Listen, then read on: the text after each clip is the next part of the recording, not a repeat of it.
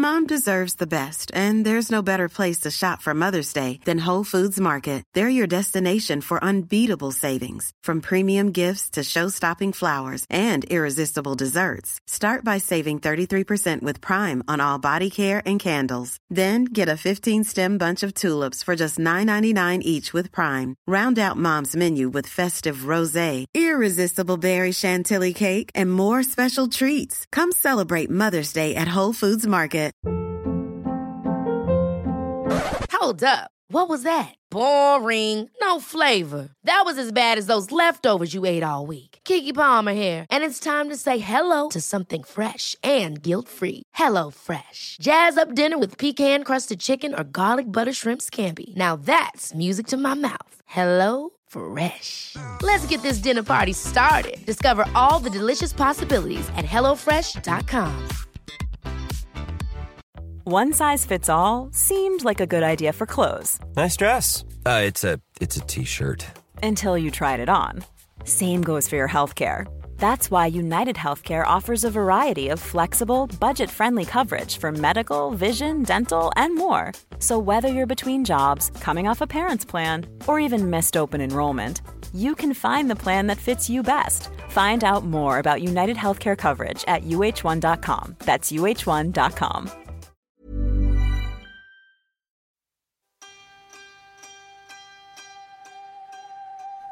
Hej och välkomna till Psykologsnack.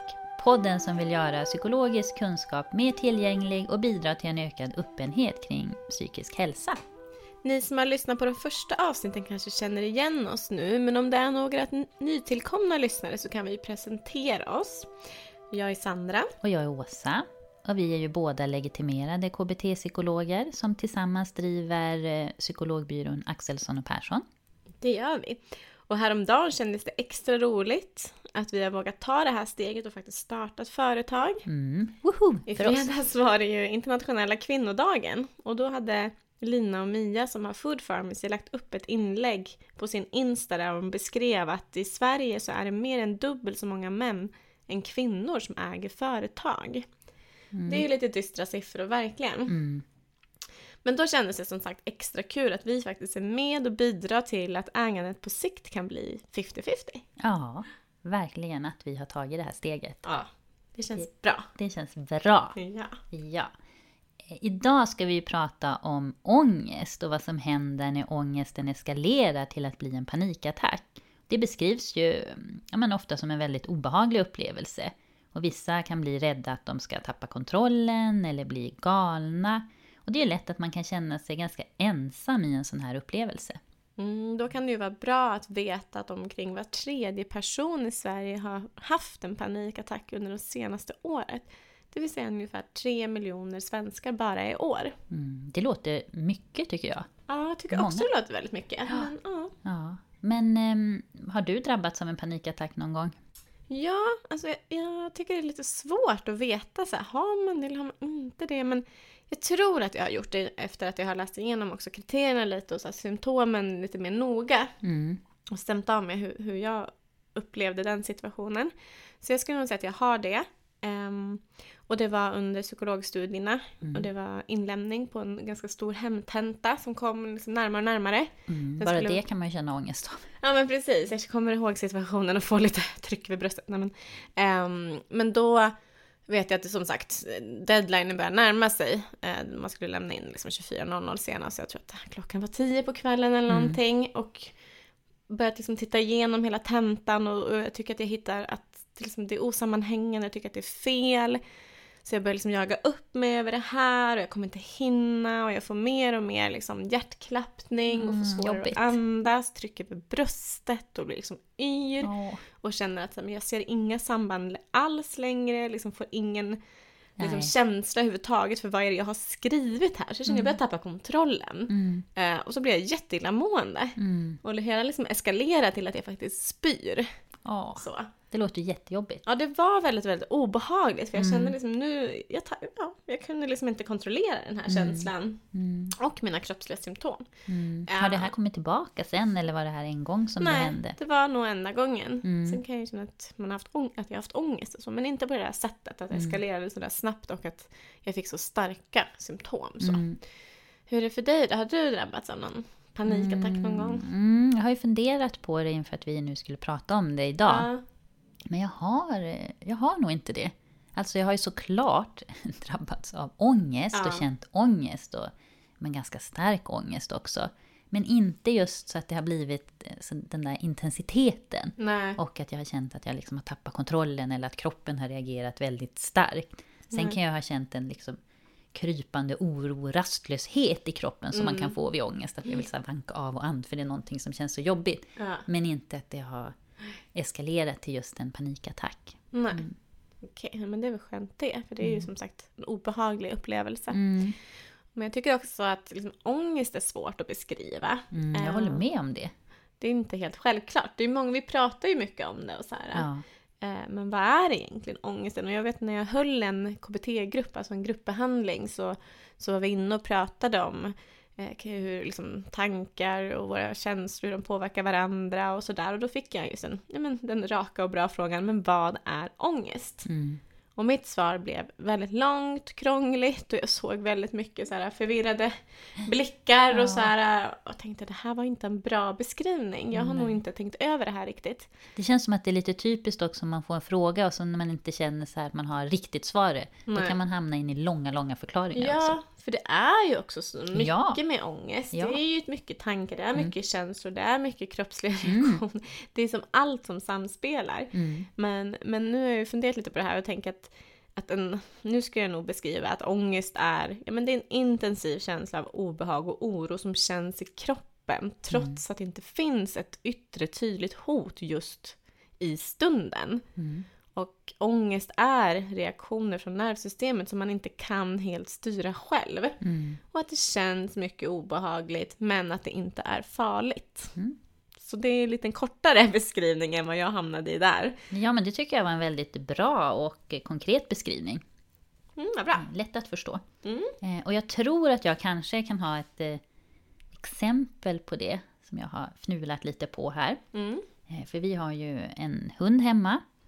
Eh, och här får ni då föreställa er nu Okej. att eh, jag är ute och går med min hund en promenad och det är en solig, härlig vinterdag och lite minusgrader ute. Så kommer vi ner till vattnet och där är det is. Så tänker vi, men vi går ut på isen här. Lite mysigt. Och sen plötsligt så brister isen under våra fötter och vi åker rakt igenom.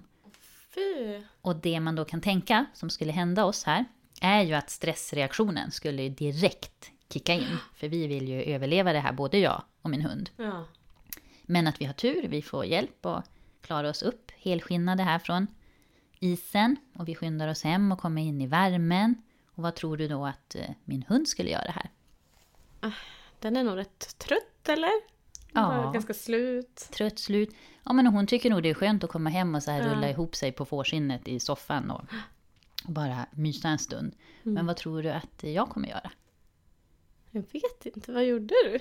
Eh, men jag tänker att eh, sannolikheten är ju stor här. Att, Ja. För det här har faktiskt inte hänt. Det här är ett litet illustrativt Ja. exempel. Men att jag skulle tänka på det här Ja, och fundera. Hjälp, vad hade hänt om ingen hade kommit och hjälpt oss upp här? Och vad hade kunnat hända för någonting?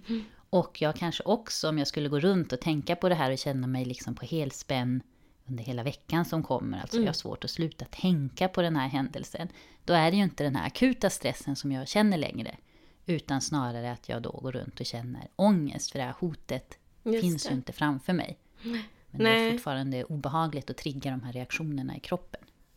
Precis, och det kan ju vara ganska svårt att skilja just som du beskriver här. Vad, när är det en stressreaktion och när går det över till att liksom bli lite mer en kvarliggande känsla av ångest i kroppen? För det är ju samma system i kroppen som är aktiva. Mm. Både vid ångest och stress. Precis. Och i grunden är ju en stark stressreaktion en helt normal reaktion på någonting hotfullt. Alltså att kroppen förbereder sig på att försvara sig Och man får då den här stressreaktionen som också kallas för kamp och flyktreaktionen. Och det pratade vi ju ganska mycket om när vi, i avsnittet om stress. Ja. Problemet då med panikattacker det är ju att man reagerar så starkt trots att det inte finns något verkligt hot. Och därför är det svårt då för den som drabbas att förstå varför man reagerar som man gör. Mm. Och har man haft flera panikattacker kan ju det också leda till att liksom, den personen blir rädd för att det ska hända igen. För att det är en sån pass obehaglig känsla. Eh, och då kan rädslan leda till att man börjar undvika situationer som kanske är svåra att lämna snabbt. Det kan till exempel vara platser som tåg eller bussar eller biosalonger, gå Mm. teater eller andra platser där det är trångt eller mycket folk. Och om man under ja, men minst en månad har haft återkommande panikattacker och men man kanske har upplevt något av de här symptomen, alltså att man haft en ihållande ängslan för att man ska få fler attacker eller eh, oroa sig vad den här attacken kan få för konsekvenser. Till exempel att jag eh, känner att men jag kommer mista kontrollen eller gud jag kommer få en hjärtinfarkt här eller eh, det känns som att jag håller på att bli galen. Och också brukar man prata om att man börjar ändra sina beteenden. Eh, till följd av de här attackerna. Till exempel lite som du var inne på också, att man börjar undvika platser eller att man blir kanske mer uppmärksam på var finns utgångarna, var finns toaletterna och så. Precis, och då kan det ju vara så att man faktiskt uppfyller kriterierna för diagnosen paniksyndrom. Mm. Eh, men att endast ha haft någon enstaka attack betyder inte att man har en diagnos. Eller för den delen att man behöver liksom någon mer liksom ingående behandling. Eh, utan det är ju väldigt vanligt med panikattacker men de allra flesta gånger så leder inte det till något mer än att ja, man har en obehaglig upplevelse som man kan komma över på egen hand. Som jag tänker för min del, jag hade den där panikattacken men sen ja, så vart det inte så mycket mer än det. Jag har inte haft någon fler, jag har inte känt att jag bör undvika situationer eller så. Utan... Inte varit rädd att drabbas av nya. Nej, nej, precis. nej. Men det är också vanligare med panikattacker också om man har andra typer av ångestproblem. Mm. Som vid social fobi eller generaliserad ångestsyndrom. Eller posttraumatiskt stresssyndrom. Då Mm. vet vi att det är vanligare också.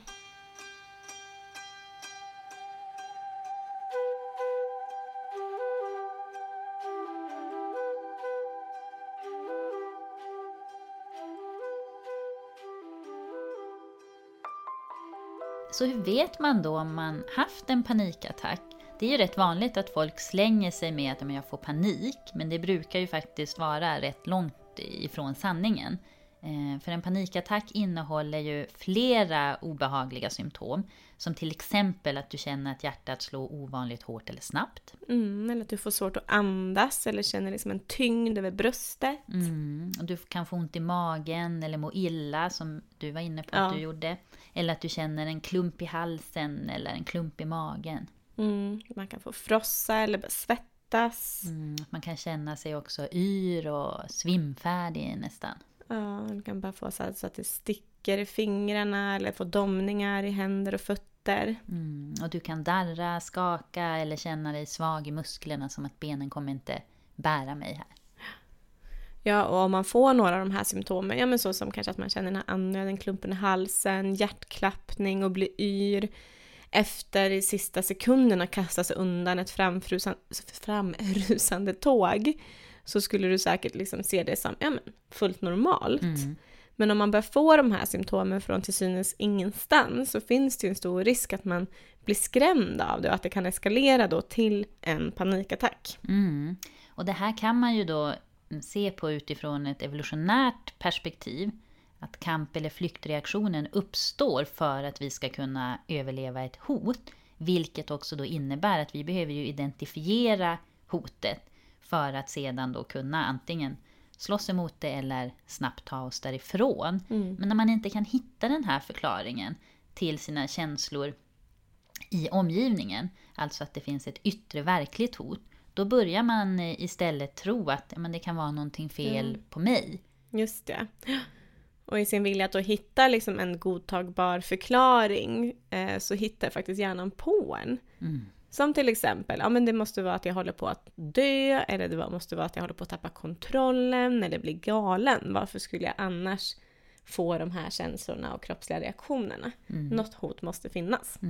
Hjärnan är ju väldigt fiffig på det sättet, Mm. även om det i det här fallet inte blir så hjälpsamt för oss. Det blir någonting som blir jobbigt, men Precis. det är ändå fascinerande. Väldigt fascinerande. Personer som ofta har panikattacker eller mycket ångest eh, brukar ju också ha många negativa automatiska tankar. Som att jag kommer få en hjärtinfarkt eller som vi sa tidigare att jag kommer bli galen. Och de här, mm, den här typen av tankar brukar kallas för tankefällor. Och det är vanligt att man arbetar med dem, framförallt eh, inom den mer kognitiva inriktningen. Ja, och de kallas ju för tankefällor just eftersom att de är ofta är förvrängda eh, och inte tar hänsyn liksom, till all fakta. Mm. Eh, Och negativa automatiska tankar anses faktiskt vara den främsta orsaken till panikattacker som upplevs som att det kommer plötsligt utan förvarning. Sådana panikattacker som känns som att ja, de kommer från en, som från en blixt från klar, klar himmel. Mm. Och jag tänker också att där hur vi tänker är ju avgörande för hur vi känner och beter oss. Och det är ju något som vi, man kan väl säga att det är en liten röd tråd i våra avsnitt. Vi är ju inte heller alltid så medvetna om eh, våra tankar och hur vi tolkar de situationer som vi hamnar i. Oftast så tror vi att det är situationen som i sig själv eh, gör att vi känner som vi gör. Vi tror att någonting sker och att vi eh, reagerar direkt på den här händelsen. Precis, men så är det ju väldigt sällan. Mm. Utan i de allra flesta fallen gör ju hjärnan också en tolkning av situationen som påverkar hur man då reagerar eller agerar och- i situationen. Mm. Exempelvis kan det ju vara att du och jag Åsa, vi är i exakt samma situation. Men vi agerar helt olika. Exempelvis så kan vi titta på ett tv-program och det dyker upp en orm. Eh, och då kommer i alla fall jag rygga tillbaka för jag tycker att det känns väldigt obehagligt. Medan du kanske tänker wow vilken häftig orm. Ja. Det kanske inte stämmer, jag vet inte. Nej, jag önskar att det vore så. Ja, men, men vi båda, det är exakt samma synintryck om vi sitter och tittar på samma tv-program. Så skillnaden ligger inte i situationen då, utan i att vi snarare tolkar situationen olika. Ja. Eh, och där har jag ett litet eh, exempel, alltså apropå ormar. Ja. Ehm, och, för jag tror inte, och för sig jag skulle inte bli rädd eller tror jag känna obehag om jag såg en orm Nej. på TV. Nej, men jag skulle okej. inte heller tolka det som wow vad häftigt. Nej. Men däremot var vi ute och gick eh, i skogen Mm. med vår hund.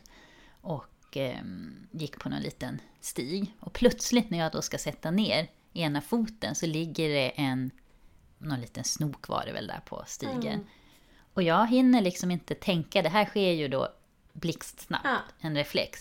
Att jag bara vill så här, kasta mig på och hoppa upp på min pojkvän och så här, att han ska bära mig förbi den här lilla snoken. Ja. Men jag hinner hejda mig. Ja. Att jag så här stoppar impulsen att slänga mig Wow. upp på honom. Och så här stannar till och bara ah, Mm. en orm! Och sen kunde jag liksom studsa över den och fortsätta Okej. Promenaden stampandes genom skogen får jag väl säga. Ja, och lite arg blev jag också för att jag blev så rädd. Just Så då det. blev jag så här, jag bara, ah, ska vi gå på de här små stigarna? Och gå på de stora stigarna? Men Det är inte helt ovanligt att man kan känna lite aggressioner sitta kvar efter en Ja. liksom stressreaktion. Nej men det där är ju verkligen häftigt hur snabbt, man hinner inte ens, man hinner ju inte ens liksom registrera vad är det för någonting, ligger den för nära mig, är det farligt? Utan det är liksom direkt. Ja, och han inte se så här en snok eller en Nej. huggorm, utan det var Nej. bara en orm. Precis. Ja, nej men det där, ja, jag har också varit med om det där. När vi låg på klipporna en gång och solade. Skulle min syster stoppa ner handen och ta sin, eh, sina hörlurar. Mm. Och så såg jag att det rör sig i ryggsäcken. Åh nej! Men då har det krypit ner en huggorm Äh, i ryggsäcken. Och jag börjar faktiskt fäkta. så jag, fly, jag får liksom mer... Först hoppar jag tillbaka men så håller jag i en liten paddel för vi har haft en här uppblåsbar båt. Så jag börjar liksom slå med den och tänka, men det var ju inte... Det skulle jag ju inte ha gjort. Du skulle slåss med ormen. Jag skulle, men liksom, ja, Ja. det var en jättekonstig reaktion. Men till slut så simmade den där, den liksom kröp ut och simmade ner i vattnet, Men- sen badade inte jag på den dagen. Eh, Nej, men det där är så äckligt tycker jag med ormar och snokar, att de badar. Jag har trott så här, De simmar kanske. de simmar de, de plaskar runt där och, Och på badstranden och leker hela Ja. familjen. Eh, nej, men eh, en kompis till mig, de har ett landställe. Så var vi där för massa år sedan och så skulle vi gå ner och bada. Mm. Och så sa hon, hon bara, men vi får gå lite så att de här snokarna hoppar i. Och då trodde jag att det var så här vattensnok, Mm. att det var en speciell sort. Så jag har gått och pratat så här, men vattensnokar? Ja. Men nu har jag fått lära mig att nej, men det, är, det är vanliga snokar. Bara att de badar eller simmar då. är i vattnet. Men det är så äckligt, ja, där kunde inte jag bada då. Nej, det är väldigt äckligt. Man känner sig också väldigt oskyddad tycker jag i vatten. Ja, man bara, hur ska jag kunna annat simma sätt. ifrån den här Ja. ormen? Nej, men läskigt alltså. Mm. Ja, ett liten avstickare här men... Ja. Ormhistorier. Ja.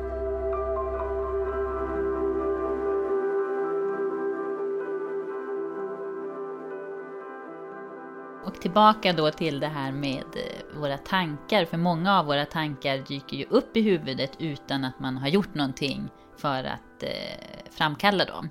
De finns ju bara där helt reflexmässigt och tur är väl det. Det skulle ju ta jättemycket energi om vi hela tiden aktivt behöver välja vad vi tänkte för någonting. Så man kan ju se det lite som att det är en radiokanal som alltid är på och brusar i bakgrunden. Och eh, man brukar kalla den typen av tankar för automatiska tankar. Och sättet att tolka liksom, varje situation är faktiskt liksom inlärt. Vilket innebär att det också går att förändra. Alltså har det gått att lära in en gång så går det också att lära om. Så det är ju också något som jag tänker vi återkommer till i våra eh, poddar, att vi pratar just om att liksom, inlärning. Mm. Och det känns också så hoppfullt tycker jag. Ja, Att man faktiskt kan lära nytt. precis. Forskning visar ju att eh, ja, men personer med återkommande panikattacker har en tendens att tolka kroppsliga reaktioner som farliga. Precis som att jag håller lite extra koll i gräset eller i skogen när jag är ute efter ormar. Eh, så håller en person med eh, panikångest en extra, ett extra öga på vad som händer i kroppen. Och det här är ju för att man ska kunna upptäcka tecken på en attack så tidigt som möjligt för att då kunna göra någonting åt den. Precis, men problemet är att man har vant sig då vid att hålla koll på kroppen och att leta efter begynnande symptom. Och då när man ändå börjar liksom fokusera på obehagliga upplevelser känns det ännu mer obehagligt. Så, så är det ju med det mesta, när vi faktiskt uppmärksammar någonting så blir det mycket starkare. Eh, och därför blir man ännu räddare och känner ännu mer ångest. Och att förstora liksom, tankar på det här sättet kallas för att ha katastroftankar. Mm. Det är lite som när vi inte vill bada Mm. med ormarna. Mm, En katastroftanke att den ska komma och simma på en. Förmodligen skulle den ju simma iväg. Ja. Tänka vad är det där för jätte som är och plaskar runt i vattnet. Precis. ja. Men det finns ju också en väldigt välkänd modell som förklarar en panikattack på ett eh, tydligt sätt. Och det är ju David Clarks feltolkningsmodell. Och den modellen utgår från att Eh, ja, men panikattacker är resultatet av just feltolkningar av kroppsliga reaktioner. Eh, som i huvudsakligen då är normala ångestreaktioner. Som vi då har pratat om tidigare, som hjärtklapp, hjärtklappning, andnöd, yrsel. Eh, men också andra reaktioner som olika känslor som man kan ha. Mm. Och den här feltolkningen innebär att reaktionen upplevs som betydligt farligare än det egentligen är. Så att det tolkas då ofta som ett tecken på att ja, men man snart kommer drabbas av en omedelbar fysisk eller psykisk sjukdom. Eh, hjärtklappning kan då till exempelvis tolkas som att man kommer, så, kommer att dö av en hjärtinfarkt och andnöd som att man kommer dö av kvävning. Mm. Och eh, ovanliga tankar eller känslor kan ju också tolkas som ett tecken på att man håller på, som vi har varit inne på, att förlora kontrollen eller att man kommer att bli galen. Mm. Och det kan ju vara en rad olika stimulin, alltså till exempel situationer, platser, tankar som utlöser eller som är liksom starten på en attack. Och det kan antingen vara ett yttre stimuli, ja, men som till exempel ett varuhus, ehm, eller ett inre stimuli som exempelvis ja, men hjärtklappning som vi var inne på, eller tankar. Mm. Och det startar ju med att de här stimulus upplevs som hotfulla. Och den här tolkningen leder till att det autonoma nervsystemet aktiveras. Alltså att det startar en kamp eller flyktreaktion. Eh, ett tillstånd som då ofta följs helt naturligt av flera kroppsliga reaktioner. Precis. Och om man då tolkar ångestreaktionen på ett felaktigt sätt så ökar ångesten.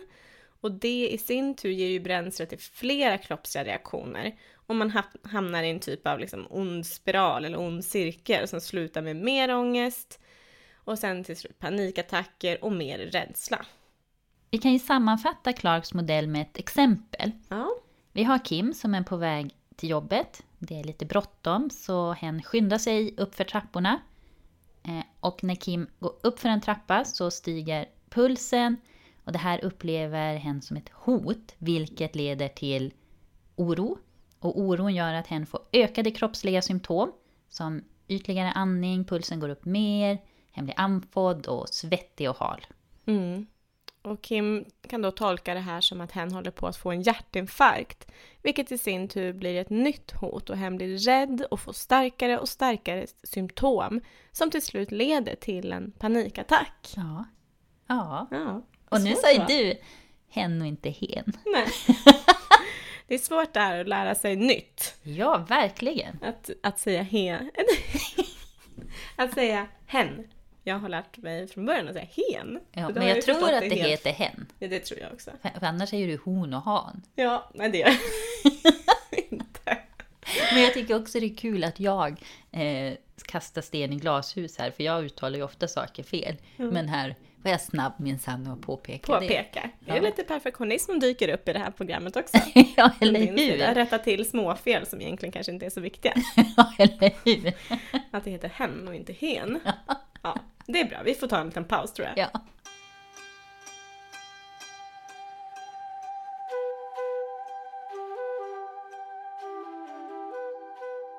Sårbarheten för ångest och panikattacker ökar om man under en längre tid har levt under stress.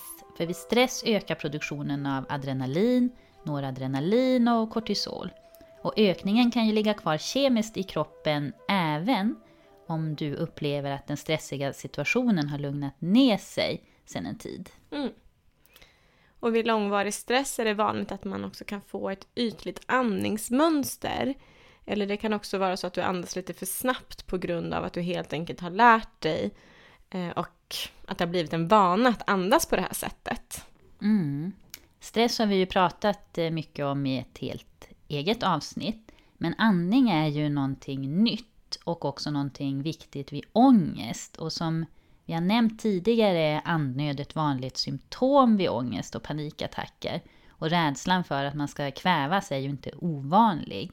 Därför kan det ju faktiskt, eh, tycker vi, vara intressant att prata lite mer om andningen och hur den spelar in vid ångest. Mm, ja, för överandning och hyperventilering är en vanlig vidmakthållande faktor vid paniksyndrom. Mm. Eh, hyperventilering innebär ju att man faktiskt man andas mer än vad situationen kräver. Mm. Och vi får till en början för mycket syre och för lite koldioxid då vi inte förbränner syret i kroppens celler. Och det här leder vanligtvis till yrsel, muntorrhet, man får svårare att svälja, man kan känna stickningar och pirrningar i händer, armar, i ansiktet. Mm. Och om koldioxiden sjunker ytterligare så kan man få symptom som svettningar, ökad puls, darrning, huvudvärk och börja få de här kvävningskänslorna. Och när koldioxiden faktiskt sjunker till en ännu lägre nivå då börjar vi också få ett något sämre syresättning både till hjärnan och kroppen. Eh, så till en början får vi för mycket syre i kroppen som gör att vi får vissa symptom. Men sen mm. kan det faktiskt börja då slå över till att vi får för lite syre både till hjärnan och till kroppen. Mm. Och den här minskningen är ju inte farligt på något sätt. Nej. Men kan ge upphov till symptom som bröstsmärtor eller att man kan få något oregelbundna hjärtslag eller svårigheter att tänka klart, eh, lite overklighetskänslor eller som jag pratade om tidigare, svimningskänslor. Mm. Mm.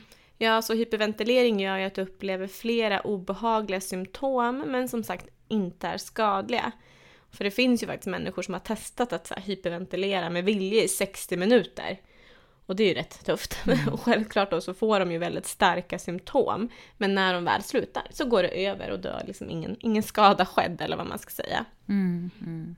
Och förutom stress och överandning så kan eh, du uppleva de här fysiska symptomen genom en process som kallas för introceptiv betingning. Eftersom de här fysiska symptomen har blivit associerade med panik så blir de signaler för hot eller fara.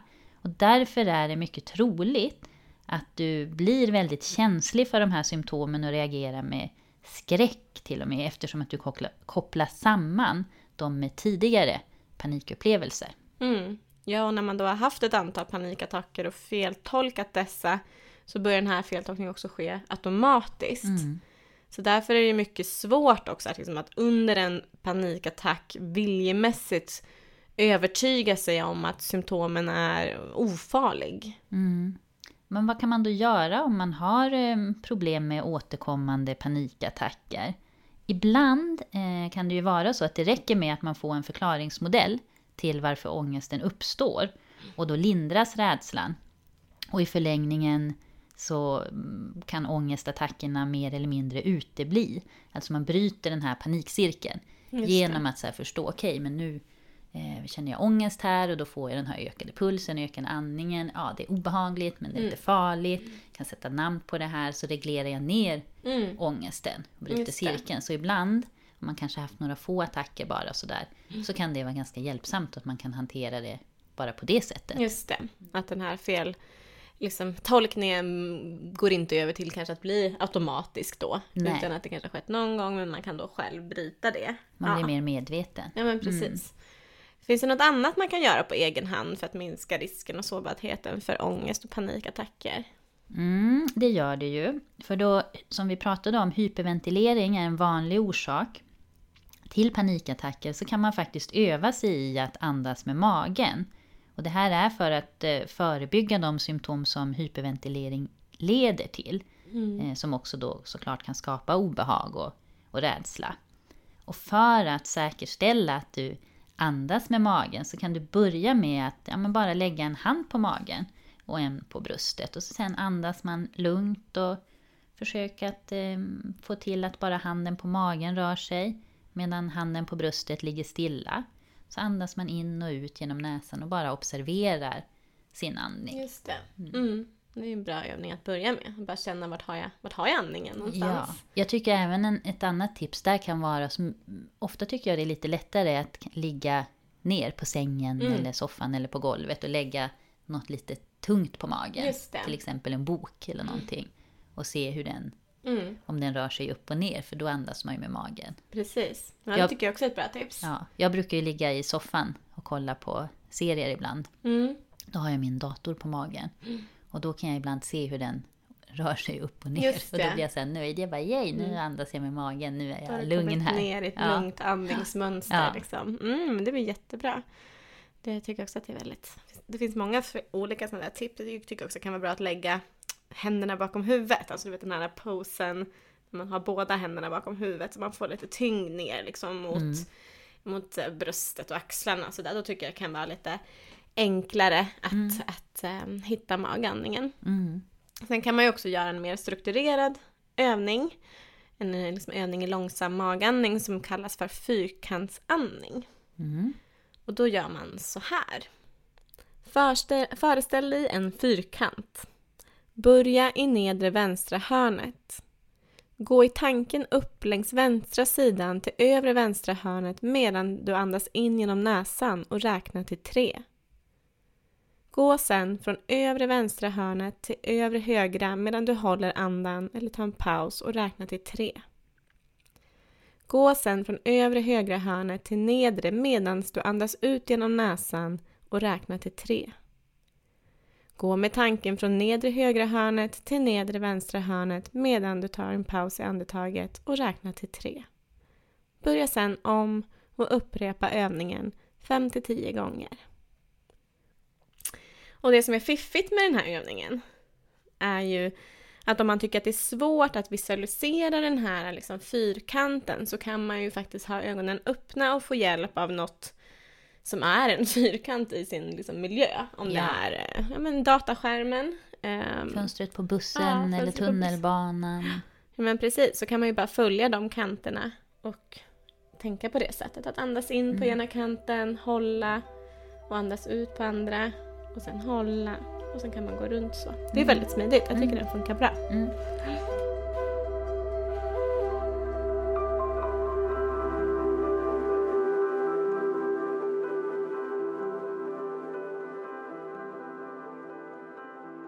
Träning är ju också någonting som är bra för att minska sårbarheten och risken för att drabbas av panikattacker och mm. ångest. Och i boken Hjärnstark som vi har pratat om i tidigare avsnitt, som då är skriven av Anders Hansen och som vi ofta refer refererar till när vi pratar om träning. Eh, där beskrivs det ju att fysisk aktivitet och träning har visat sig ha en förebyggande effekt på just panikattacker. Både om du har haft dem förut eller om du aldrig har haft det. Där kan man ju faktiskt också tänka att eh, om träningen har effekt på så stark oro så kommer den troligen också ha effekt på den här mildare vardagsoron som många kan känna. Mm, verkligen. Och när vi pratar liksom om stress och träning så rekommenderas ju framförallt konditionsträning. Eh, och det är samma här egentligen. Mm. Så det är ja, men konditionsträning minst 20 minuter men gärna 30 45 minuter två till tre gånger i veckan. Mm. Och, det kan ju, och det tar en stund innan hjärnan stärks, så försök att göra liksom träningen till en bana. Och om du har haft panikångestattacker kan det också vara bra att börja lite försiktigt. Mm. Så att man liksom inte triggar igång jättemycket hög puls på en gång, utan göra det stegvis. Att mm. öka intensiteten. Mm. För annars kan man ju, finns ju risken att man triggar igång en panikångestattack för man blir rädd av de här Men kroppsliga precis. symptomen som kommer i samband med träningen. Ja, mm. precis.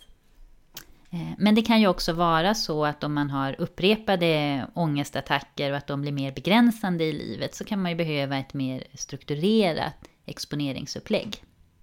Och det här kan man ju göra, liksom ett strukturerat exponeringsupplägg kan man ju göra också på egen hand, men om man tar hjälp av en självhjälpsbok.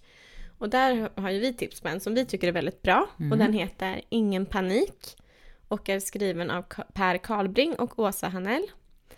Eh, men vi kommer också att nu gå igenom tips på hur man kan ta sig an exponering vid panikattacker. Mm. Och då det många gånger är kroppsliga symptom som triggar panikattacker så är det just det som man då framförallt ska exponera sig för. Och det här kallas då för introceptiv exponering. Och det är ju ett konkret och ja, men praktiskt arbete som innebär att eh, ja, men du medvetet framkallar olika kroppsliga symptom och sen via erfarenheter få lära dig att de är ofarliga. Ja, och när du då utsätter dig för kroppsliga symptom så kommer du också att testa just de här tankarna och antaganden om att panikattacker är okontrollerbara och katastrofala. Och när du då gör exponeringsövningar och upplever obehag utan att faktiskt det som du är rädd för händer, så kommer dina gamla negativa automatiska tankar omedvetet att utmanas. Mm. Vid panikattacker så kan man ju inte springa ifrån eller liksom undvika sin eh, kropp eller de här symptomen som eh, den ger upphov till. Och det är ju då en inlärd rädsla för eh, sina egna fysiska reaktioner. Och därför kan man också, som vi har pratat om tidigare, lära om och lära sig att de här reaktionerna inte är farliga. Precis, och nu ska man ju göra liksom precis tvärtom. Tidigare kanske man då har försökt undvika eller distrahera sig från reaktionerna. Mm. Och nu ska man möta dem. För då genom direkt erfarenhet kommer du just lära dig att det är ofarligt. Och om du lär dig då att reagera annorlunda på dina kroppsliga reaktioner så kommer det inte längre framkalla den starka ångesten. Mm. Genom introceptiv exponering så kommer den här inlärda rädslan för panikattacker att försvagas eller mattas av. Och den här metoden har ju också i forskning visat sig vara mycket effektiv för att, kan man säga, besegra eller övervinna mm. rädslan som finns just vid panikattacker och paniksyndrom. Ja. Och vad är det då för liksom, kroppsliga reaktioner vi vill framkalla? Ja, men det är ju de bland annat som vi har pratat om tidigare. Eh, kanske att hjärtat ska slå snabbt, men mm. också det här med yrsel som är ett vanligt symptom vid panikattacker. Stickningar, domningar i fingrarna, alltså att bli varm och svettig eller få någon typ av obehag i magen. Man kan också försöka få till en kvävningskänsla med, och andnöd. Mm. Eh, bröstspänningar eller få något obehag i halsen, overklighetskänslor. Mm. För det är ju just de vanligaste symptomen under en panikattack. Mm. Men återigen, inte farliga. Inte Men farliga. de upplevs ju väldigt, väldigt obehagliga. Mm. Här blir man ju också lite nyfiken på vad är det egentligen för typ av exponering man ska göra när man ska framkalla alla de här symptomen. Hur går det till? Men det kommer vi ju strax att prata lite mer om. Precis. För medan man lär sig att de här symptomen inte är farliga kommer ju din ångestkänsla att också minska. Eh, Och vissa övningar ger nästan alltid symptom medan andra övningar kanske inte ger några symptom alls. Så kom ihåg, som vi var inne på, symptomen är inte farliga. De är bara obehagliga. Det kan ju vara nog så jobbigt. Man behöver ändå veta att de är inte farliga. Och det är din tolkning av symptomen som är avgörande för om du orkar stå ut med dem under en begränsad tid. Ja, men precis.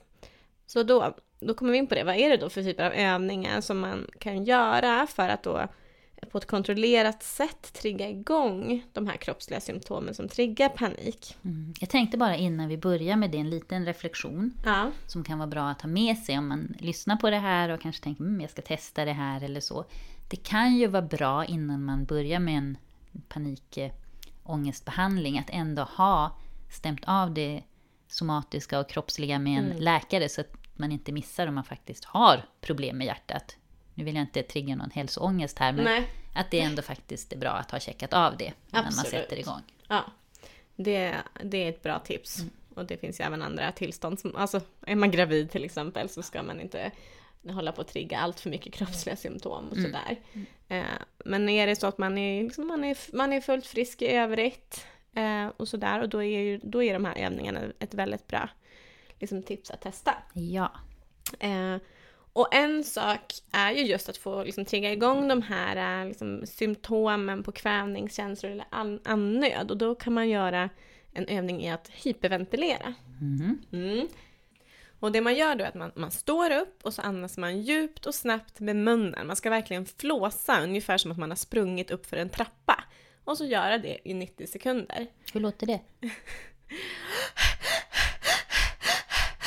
Så väldigt ytlig andning uppe i bröstet Ja. och med liksom vidöppen mun kan man väl säga. Det går ganska snabbt så börjar man känna av de här Ja. symptomen. Och det är lite olika vilka typer av kroppsliga symptom man får när man hyperventilerar. Jag tycker att jag kan känna, för det här har jag gjort några gånger, när man har arbetat med Ja, panikångest, då gör vi ju övningarna eh, själva också. precis. Eh, och att eh, ja, men jag kan verkligen känna av den här lite andnöden. Att det Mm. känns som att jag får inte tillräckligt med luft här. Precis. Och Jag tycker också att sen behöver man få det här trycket över bröstet.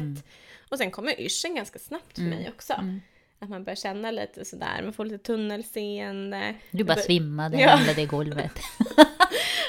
Det har jag inte gjort faktiskt. Men, men det, man får symptom. Men när man Ja. är medveten om det, man, man liksom triggar igång det här kom- på ett kontrollerat sätt. Så kan man ju få väldigt starka symptom utan att egentligen känna större liksom, ångest. Och det är det som är just målet med det här.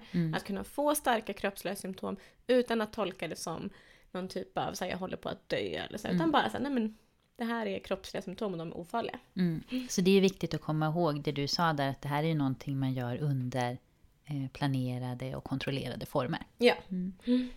Och en annan övning eh, som man kan testa på att göra för att framkalla just yrsel. Om man till exempel har en kontorstol hemma eller på jobbet. Att man sätter sig i den och eh, så ska man då snurra sig yr. Och om man inte har en sån hemma så kan man eh, prova att ställa sig på en plats där det finns gott om utrymme så att man inte har något vasst eller kantigt som man då eventuellt skulle kunna slå Ja. sig på om man blir väldigt yr. Och sen börjar man snurra på samma sätt, så som eh, barn brukar göra när de vill bli yra. Och första gången som man gör det här så kan man göra det under ungefär en minut. Och sen observera, men vilka symptom känns i kroppen? Eh, Och nästa gång som man gör det så kan man försöka att eh, gå lite mer direkt. Alltså att efter snurrandet så provar man att gå en liten bit, gå några metrar framåt. Och som sagt att här behöver man ju vara noga med att vara på ett ställe eh, så att man inte gör sig illa om man skulle få lite yrsel. Eh, om man ramlar och sådär. För det här har vi ju också testat och man blir ju ganska yr när man sitter och snurrar på en stol i en minut. För mig räcker det att typ snurra ett varv. Så blir jag helt yr. Kan En minut känns ganska länge. Men ja, det är, ju, det är ju bra för då får man verkligen känna på symptomen och liksom stanna upp dem och känna att det händer Ja. ingenting. Ja. Sådär. Men, men yrsel, ja. Ja, men det är ändå så här mm, fascinerande att barn, det kommer jag ihåg att jag också gjorde som Ja. barn, att man gillade att snurra på det sättet och få fram den där känslan av så här, Att det snurrade runt, att man blev yrslig. Precis, ja, det gör jag verkligen inte nu. Eh, Och där kommer det också in det här tolkningen. Ja. Då tyckte man ju att det var någonting spännande och roligt. Ja, Medan tolkningen nu är mer lite obehagligt och jobbigt. precis. Ja, en annan övning som är vanlig eh, att göra för att få fram lite den här känslan av andnöd och kvävningskänsla är att andas genom ett sugrör i munnen. Så. Mm. Och då får man ju såklart att hålla för näsan. Eh, och det ska gärna vara ett sugrör som är ganska tunt.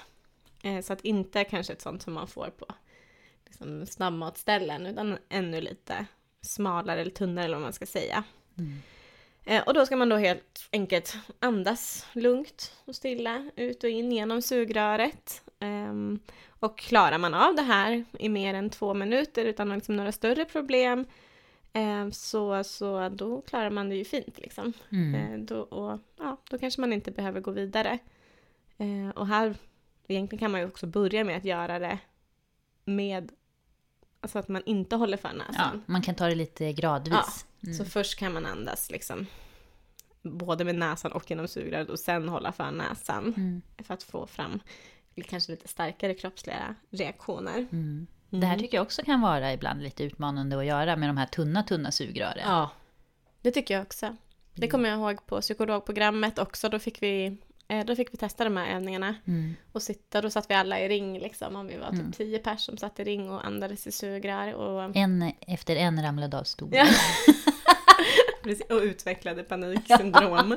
Nej. Nej, så var det absolut inte. Nej. Men, men jag vet att jag fuskade lite för jag Ja. tyckte att det var den som var mest obehaglig. Att snurra tycker jag är obehagligt och bli yr och så men det är inte, jag blir inte rädd. Men jag tyckte att de, de symptomen som blir av att andas eh, suga tyckte jag var lite obehagliga. Mm. Jag har också fuskat lite när jag har gjort det Ja. ibland. Mm. Och har man astma så vet jag att folk kan tycka att den är väldigt obehaglig för att det, det påminner kanske mycket om en astmaattack eller sådär. Mm. Mm. Eh, Så det var några mm, tips vad man kan göra om man vill prova på eh, introceptiv exponering. Eh, En del personer utvecklar ju även rädsla för att vistas på vissa platser. Alltså på grund av att man har en rädsla för att man då ska drabbas av en panikattack. Eh, Och det här kallas ju då för agorafobi. Alltså att man har en rädsla för att vistas på offentliga platser där det finns mycket folk. Och då är det vanligt att man kan eh, utveckla det här som kallas för undvikande och säkerhetsbeteenden. Till exempel att jag kanske låter bli att åka kommunalt. Eh, eller att jag ser till att sitta nära utgången om jag är på bio. Eller att jag alltid har en lugnande tablett i fickan. Mm. Och det gör ju också de här undvikande och säkerhetsbeteendena. De hjälper ju på kort sikt. Ja. Men de vidmakthåller ju de här problemen eh, och att man blir begränsad på lång sikt. Så då kan man ju också behöva jobba med att utmana dem. Precis, att jobba med vad vi kallar exponering in vivo. Att man Ja. faktiskt utsätter sig liksom för de här platserna och situationerna som man undviker. Eh, men också då, som vi har pratat om tidigare, på ett kontrollerat sätt. Och kanske börja lite gradvis. Eh, att man stannar en liten stund på en tunnelbanestation eh, och sen stannar man lite längre eller vad det nu kan vara. Mm. Och där kan det också vara bra att, ja, men gör man det här på egen hand, att man kan i början ta med sig någon också tänker jag. Mm. Som, en litet, som ett litet stöd. Som Ja. ett först, men sen kan man kanske plocka bort det så att inte det blir ett säkerhetsbeteende. Mm. Så. Mm. Ja. Och eh, som vi alltid rekommenderar så behöver du hjälp och stöd liksom, kring det här så kontakta din vårdcentral för att få hjälp. Så kan ju de också hjälpa en att se men hur stora svårigheter är det? Vad är det för typ av hjälp som är eh, adekvat liksom, i, i just din situation? Mm. Och för att sammanfatta dagens avsnitt. Att drabbas av panikattacker är ju vanligt. Tre miljoner svenskar drabbas varje år. Och att drabbas av en ensam panikattack, det betyder inte att du kommer att göra det igen. Eller att du kommer få en paniksyndromdiagnos. Och symptom som du får vid en panikattack är mycket obehagliga men de är inte farliga. Och du kan minska din sårbarhet för ångest och panikattacker genom att eh, minska stressen som du har i ditt liv och att se till att ha en bra balans mellan aktivitet och återhämtning. Och observera din andning. Du kan ju också minska sårbarheten där genom att prova att ha och hitta din magandning och eh, andas i fyrkant en stund. Mm. Och eh, konditionsträna. Men kom ihåg att börja på en bra eller en lagom nivå. Gå inte ut för hårt. Ja. Och precis som vanligt så vill vi ju påminna att vi finns ju också på Instagram under profilen psykologsnack om man har några frågor eller funderingar till oss. Mm, och där har vi ju också lite psykologiska träningstips. Tänkte att vi la ju faktiskt ut häromdagen en bild på det vi kallar energikontot. Mm. Som är ett bra verktyg att just eh, kartlägga balansen mellan återhämtning och eh, olika typer av krav och stressorer. Apropå det här med att minska sin sårbarhet. Precis, så den kan man ju se över igen och vi kanske kan lägga ut övningen fyrkantsandning. Ja, Så att den blir lite tydligare. Det kan ibland vara lite svårt att föreställa sig det här när vi, när vi bara pratar om det. mm. så in och följ oss på Instagram. Ja. Psykologsnack som sagt. Och sist men inte minst så vill vi säga stort tack till Jenny Segerheim som har hjälpt oss med inspelning, ljud och klippning. Mm. Och ett stort tack också till Ulf Solulf Fällman Svedlund som har lånat ut sin låt Pianot till podden. Tack till er! Ja. Och vi hörs om ungefär två veckor igen då. Det gör vi. Mm, ha det så bra! Ha det bra! Hej då!